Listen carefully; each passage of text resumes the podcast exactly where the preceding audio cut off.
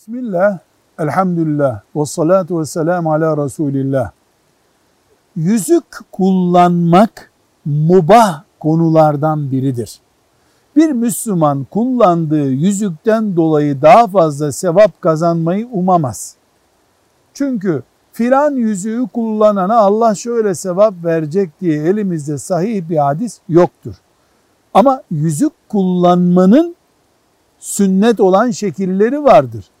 Mesela yüzüğü erkek yüzüğü kadın yüzüğü diye ayırıyorsa toplum erkek yüzüğü ayrı kadın yüzüğü ayrı kullanacağız. Mesela erkekler asla altın yüzük kullanmayacaklar.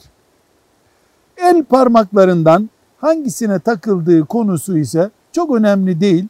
Bazı alimler sağ elin orta parmağını tavsiye etmişlerdir ama yapıldığında mekruh olan bir uygulama yoktur. Velhamdülillahi Rabbil Alemin.